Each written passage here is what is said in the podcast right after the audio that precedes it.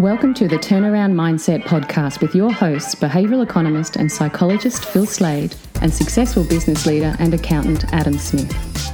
In these unprecedented times, decisive and fearless leadership is critical to any business transformation.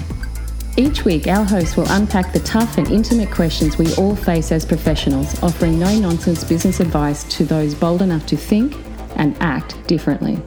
Now, here are your hosts, Phil and Adam. Hi, everyone, and thanks for joining us today at the Turnaround Mindset. And welcome to part three of this very special podcast series dedicated to a single topic thriving or failing at business, what makes the difference? Today, we're here to talk about Principle 4 and Principle 5 in how to successfully execute a business turnaround. Over the last two episodes, we've talked at length about Principle 1, making sense of the chaos, and then Principle 2, improving transparency uh, in the financial and operational data of the business, and finally, Principle 3, creating a responsible and accountable culture. At this point in the turnaround, you will have developed a plan for the future. Mm-hmm. Uh, you will have determined what financial problems need to be solved, and you'll have enabled key staff to make responsible decisions in accordance with the turnaround strategy. Mm. So, your focus now needs to be directed towards reshaping the organization for success going forward. Mm. So, let's kick off today's podcast looking at Principle 4 governance reorganization, mm. the sexiest topic on the planet governance reorganization. Look, um, Phil, it is worth acknowledging here this is not an easy topic to unwind. You know, when you're reshaping and restructuring an organization, there's a lot of considerations that need to be made. You know, first and foremost, you need to consider the ownership structure of the business. Mm. Now, it can be a real problem, you know, when the owners of the company also have a formal title or role in the business. AKA, they aren't just shareholders, they actually hold an executive position. And you generally find this in small you know, to medium enterprises. You know, it's also about acknowledging how complex the existing corporate governance arrangements are internally. You know, what, what we're talking about here is something along the lines of, you know, who can sign off and who has the authority to sign off new projects, you know, new expenses, new endeavors.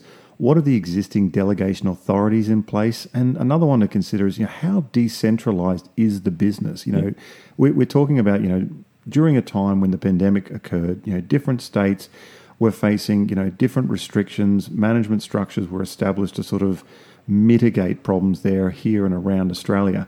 You know, that sort of thing when you're considering how you should reshape and change management structures, what's the impact going to be of that restructure? Yeah, and you, you need to consider external considerations as well, right? Yeah, of so course. Those are the lending monitoring requirements from banks and investors, for yeah. instance, and things like that. This is this is a minefield mm. um, because it's you're talk, you're looking at the very top of the organisation. Um, again, very emotional, um, power laden structures and individual egos. You need to be navigated very carefully a lot of the time with these sorts of these sorts of things, you know, mm. and and monitoring the investor situation can be really interesting, right? Because the, one of the reasons that they've invested in the first place is based on the experience of the leadership team mm. that you're now disrupting. Mm, you that's know? right.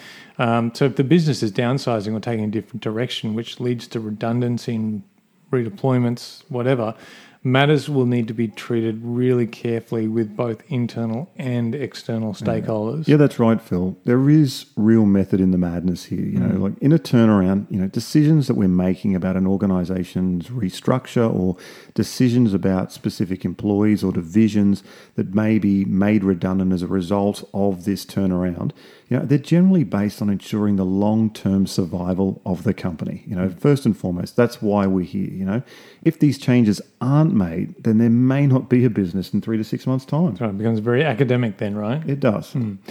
And we, you know, all know that in any turnaround there will be casualties. Yep. Uh, and some disgruntled employees. It's going to happen. Mm. You can't avoid it. However, if steps have been taken to uh, taken early to properly communicate the reasons why these changes are occurring, back in principle one, mm-hmm. um, generally you'll find that the business will understand why this structure needs to reoccur, and they'll be championing some of these changes in reshaping the company. Um, most turnarounds do require organisational structures to be flattened generally uh, by removing layers of management. That's just mm that's just the just what happens. Yeah.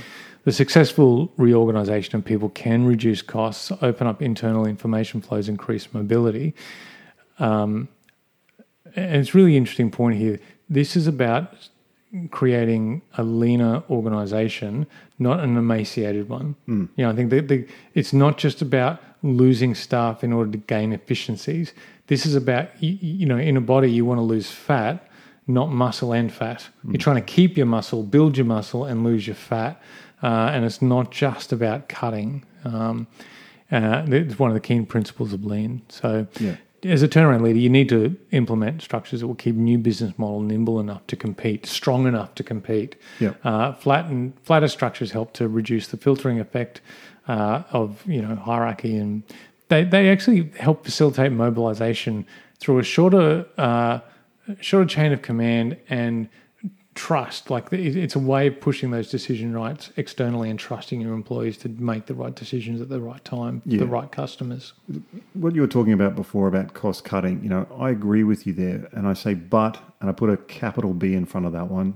Any restructure or redeployment decision made in the short term, you know, you need to consider whether this will benefit the business hmm. in the hmm. longer term. You know, hmm. what, what I'm saying here is you need to ensure you have the right workforce in place to not only weather the storm in a downturn, you've also got to have the right workforce in place during recovery. You know, when the sun is out and it's time to make hay, Yeah, so to speak. right. You know, too many companies cut staff, you know, to save costs without really understanding the long-term ramifications of those decisions. You know, in their haste to save money, uh, you know, some of their best people and and obviously the intellectual property that those people hold, you know, it may be walked out the door, and you know, it's not until months later when the smoke's died down that they really recognize what they've done. You know, too many businesses start to recover. And then what they actually find is that they no longer can deliver the outcomes for their customers because they no longer have the expertise in their business. Hmm. You know, any resizing of an organization, you know, it should be made to match future work commitments, you know, as well as having the skeleton team in place should the business need to scale up if recovery is achieved. Yeah, that's a great point. And I mean, the the muscle that you need with the organisation to, in order to be able to do what you need to do in order to thrive, right?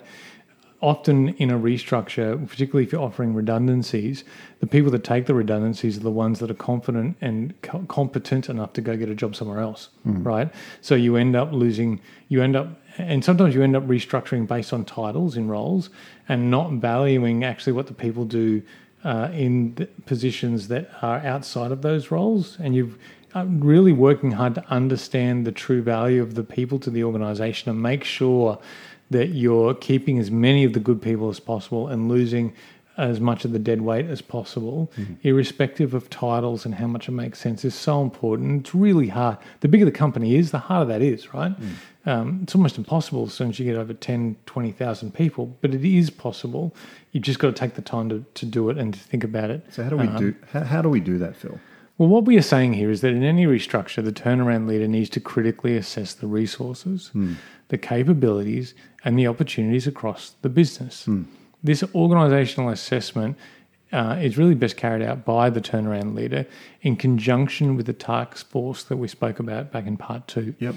To ensure the new structure aligns with a written plan that has been communicated across the business that we talked about in part one, this is a critical point in the turnaround because if the new structure and responsibilities do not reflect the new business strategy, confusion and a degree of morale will almost certainly fall off the edge of the planet. Yeah. No, look, I understand the decrease in morale. You've really got to watch that. You know, I think another thing, Phil. You know, in parallel with the right sizing of an organisation, you know, the turnaround leader will need to look at the existing management and operational processes in place. You know, and whether they support the turnaround strategy for the business. You know, I think of this as a way of killing two birds with one stone, in the sense that you know, to stay nimble and competitive, you will most likely need to modify and improve the workflows that exist across your business and how you deliver your products to reduce your costs. Hmm. So, you know, for example, you know, innovating more of what you do. So through technology and initiatives such as, you know, standardizing and automating the services, you know, will generally result in less labor time if they're done correctly. You know, and when you've actually worked out those areas that may not require as much labor, you know, you can actually highlight what parts of the organization you don't necessarily need to hold on to going forward in the future. Hmm. You know, by increasing efficiency and producing more from the new organizational structure or your existing team, so to speak, gives the business the opportunity to improve pricing and margins and in the right instances be able to pass the savings on to their customers. Essentially, what we're talking about here is creating a lightning focus hmm. for the organisation, and and and recognizing where there are parts of the organisation that just don't feed into that narrative and Yes. that strategy. It's you, you just got to be you just blinkered focus on the strategy once you've once you've decided what to do. You've just got to go and do it. Yeah. Um, I think it's also worth noting that whatever decisions are made, whether it be restructuring or organizational processes, the turnaround leader should remain very hands on, Yep. um, as almost all clusters of activity within the business will now likely report directly to that turnaround leader. Yep. As confidence in the structure starts to increase, you know, when you have small wins, when people are able to see the path forward and start to really believe that this new strategy will be um, uh, a strategy to win, and that happens both internally uh, and with external stakeholders, Yep. the turnaround leader can then begin to instruct senior management to redefine the work, assign reporting responsibilities, and drive outcomes directly in line with their respective teams. Yeah, look, it's just giving autonomy back to some of these people. You know, once you've actually proved the strategy works, that's when it's actually the right time to sort of take your hands off, so to speak, as a turnaround leader and start to in, empower more of the management team to do that. So, as improvements are being made to the organizational structure and to the business processes, I think it's time we took a look at Phil's favorite principle. principle five communication and connection. Now, I know we've talked about a written plan, and I know in Principle One we talked about how to commun- initially communicate the reason for the change. Um, but the development and implementation of a communication strategy is vital in building trust and bringing change to a business. Um, all communications should be straightforward, clear, and authoritative. And in Principle One, we do talk through the APSI process, and I encourage you to listen to that because that is the key to clear, effective communication strategies. Activate, partner, strategize, implement. You know, all communications need to be have that a straightforward clearness to them. Yep. Honesty and home truths must be at the heart of those communications, right? If people, if it's not authentic, people will sniff inauthentic- inauthenticity Yep. and just disregard it. Um, it's also really important that the key messages are limited to no more than three or four at a time, Yep. uh, as you want to keep those communications consistent, whatever the audience you're talking to, and you you need to avoid what we call cognitive overwhelm in this space. It's better to communicate more regularly and have shorter communications than to try to bundle up big communications uh, and and try to hit them, you know, once or twice. You know, you need to really make sure that you drip feed the communications in clear and precise ways, uh, and targeted to the audience that you're turning uh, that you're talking to. Yep. Um, so in a turnaround, it's important. I would say it's imperative that the management team are given regular opportunities to provide performance updates on their various spheres of control within the business and to give employees a real sense of what's going on. Yes. You know, they need to be a part. They need to feel a part of the team. They can't feel like people are making decisions up there and I'm just getting the cascade of the communication. They need to feel like they're part of the turnaround. No, I, I think for me, it's that feeling of being informed. Yeah. You Yep. know, uh, that that's what the majority of staff are looking for. They've heard the vision, they've read the written plan, they're seeing changes being made in the business. Momentum is actually on the rise. You know, we're starting to see a positive shift in what's occurring. They need to stay informed. They need to know that they're still on track and things are moving in the right direction. You know, so that's the comms and connection internally. But what about mending relationships and restoring confidence with customers, mm-hmm. especially your long-term loyal customers in the market? Yep. You know, Bill Gates once said, you know, your most unhappy customers are generally your greatest source of learning. You know? in that early turnaround stage, there's going to be a certain amount of sort of cap in hand style conversations that need to occur with your best customers. You know, there'll be customers out there also that may be happy with what you're delivering for them, but They may have been hearing rumors in the market about how solvent the business is, or you know that the the company that you're with is no longer going to be trading in this particular market or industry. You, you've actually got to go and silence the rumors. You've actually got to put customers back on track again in terms of understanding really what the position is of the business. You know, so what I've found is that whatever state of relationship you have with your customer, it's so important to be transparent with them about where you are as an organization. You know, messaging is pretty straightforward that the past is the past, you know, and we can only apologize for any problems that have occurred to this point. Mishaps, you know, they may have occurred, but what we're actually going to do is we're looking forward now. We're taking steps, we're taking action to really improve and rectify the issues that have occurred in the business. You know, we're improving performance and efficiency, and as a customer, you stand to benefit from not only a better product or service going forward. So I often talk about building confidence by referring back to my former life as a, as a music producer. Back in my early 20s, I used to produce albums. The first thing was uh, in building confidence with that person was I always kept my criticism really specific, whether it be criticism about myself or them, and praise really general. Criticism is specific because it gives you something to improve on. You know what to improve to make things better. It's got to be specific. If you do general criticism, they go, "Oh, that's fine," but I don't know what to do with that. So they kind of get depressed, and uh, there's no confidence there. With praise, you keep praise general mm. because if you keep praise specific for someone else, they'll feel performance pressure and they'll never be able to do it again the same way. Um, and if you specifically praise yourself, you just look like an egotistical asshole, right? You praise is general, like, yeah, I'm actually really good at, at producing albums. Not really sure why, I just think it's a general connection thing. The things that I need to improve are A, B, and C. You know, these are where I have trouble. And people gain confidence in that sort of thing. Criticism specific, praise general. The second thing that we actually do is, uh, or that I did was make sure I deliver on what I said.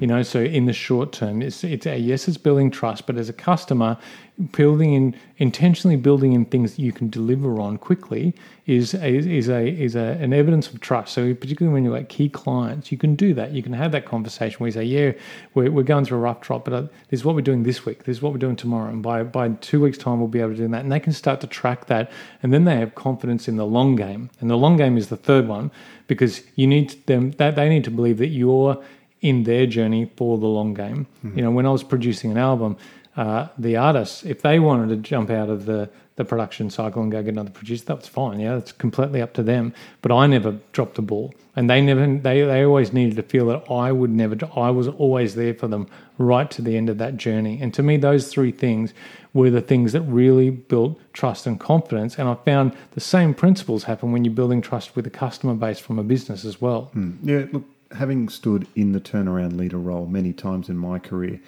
one of the things about you know providing honesty and transparency to your customers at the end of the day they've got their own businesses to run what mm, you're mm. providing mm, to them mm. is one cog in the chain you know mm, they mm. they need to be able to know that if they say i need 50 units by this date i need this report done by this date they need to have confidence that even if you have fallen on tough times and you are making improvements and taking steps they want to actually see, you know, the proof's got to be in the pudding. You mm-hmm. know, you, have actually got to start delivering on what you said you would. Mm. And I've generally found, okay, transparency around where you are, how and what you're doing to change the business is great, but you've got to make sure that you're hitting your targets. Mm. You know, regular updates with your customers is a really great way, whether that's just a phone call first thing at the start of a week, uh, whether it be a report, a dashboard, whatever it might be that actually shows how you're tracking against your target is just another way to sort of say, look, we said that we were going to do this. We are on track. We are going to deliver. We look forward to actually delivering this product to you in the next couple of weeks. Hmm. I think just one final point I wanted to highlight on this one, Phil. It's, it's, it's a little bit out of left field, but you know, I've worked with some very passionate management teams in my career, and some of those teams have always put the customer's needs first, no matter what. Now, whilst I agree to a certain extent, this is a great philosophy if it's not managed well, it can actually work to the detriment of the business. You know, in a lot of cases, it means the difference between getting the job done for customers, no matter the cost, versus delivering profitable projects for the business that still achieve the customer's needs. You know, this was generally an education piece that was needed, not only with internal staff, but also with customers who'd grown accustomed to having their needs met, even if it meant that the business who was actually meeting those needs was losing money. You know, it's these types of situations that can actually contribute to the downfall suffered by the business in the mm, first mm. place.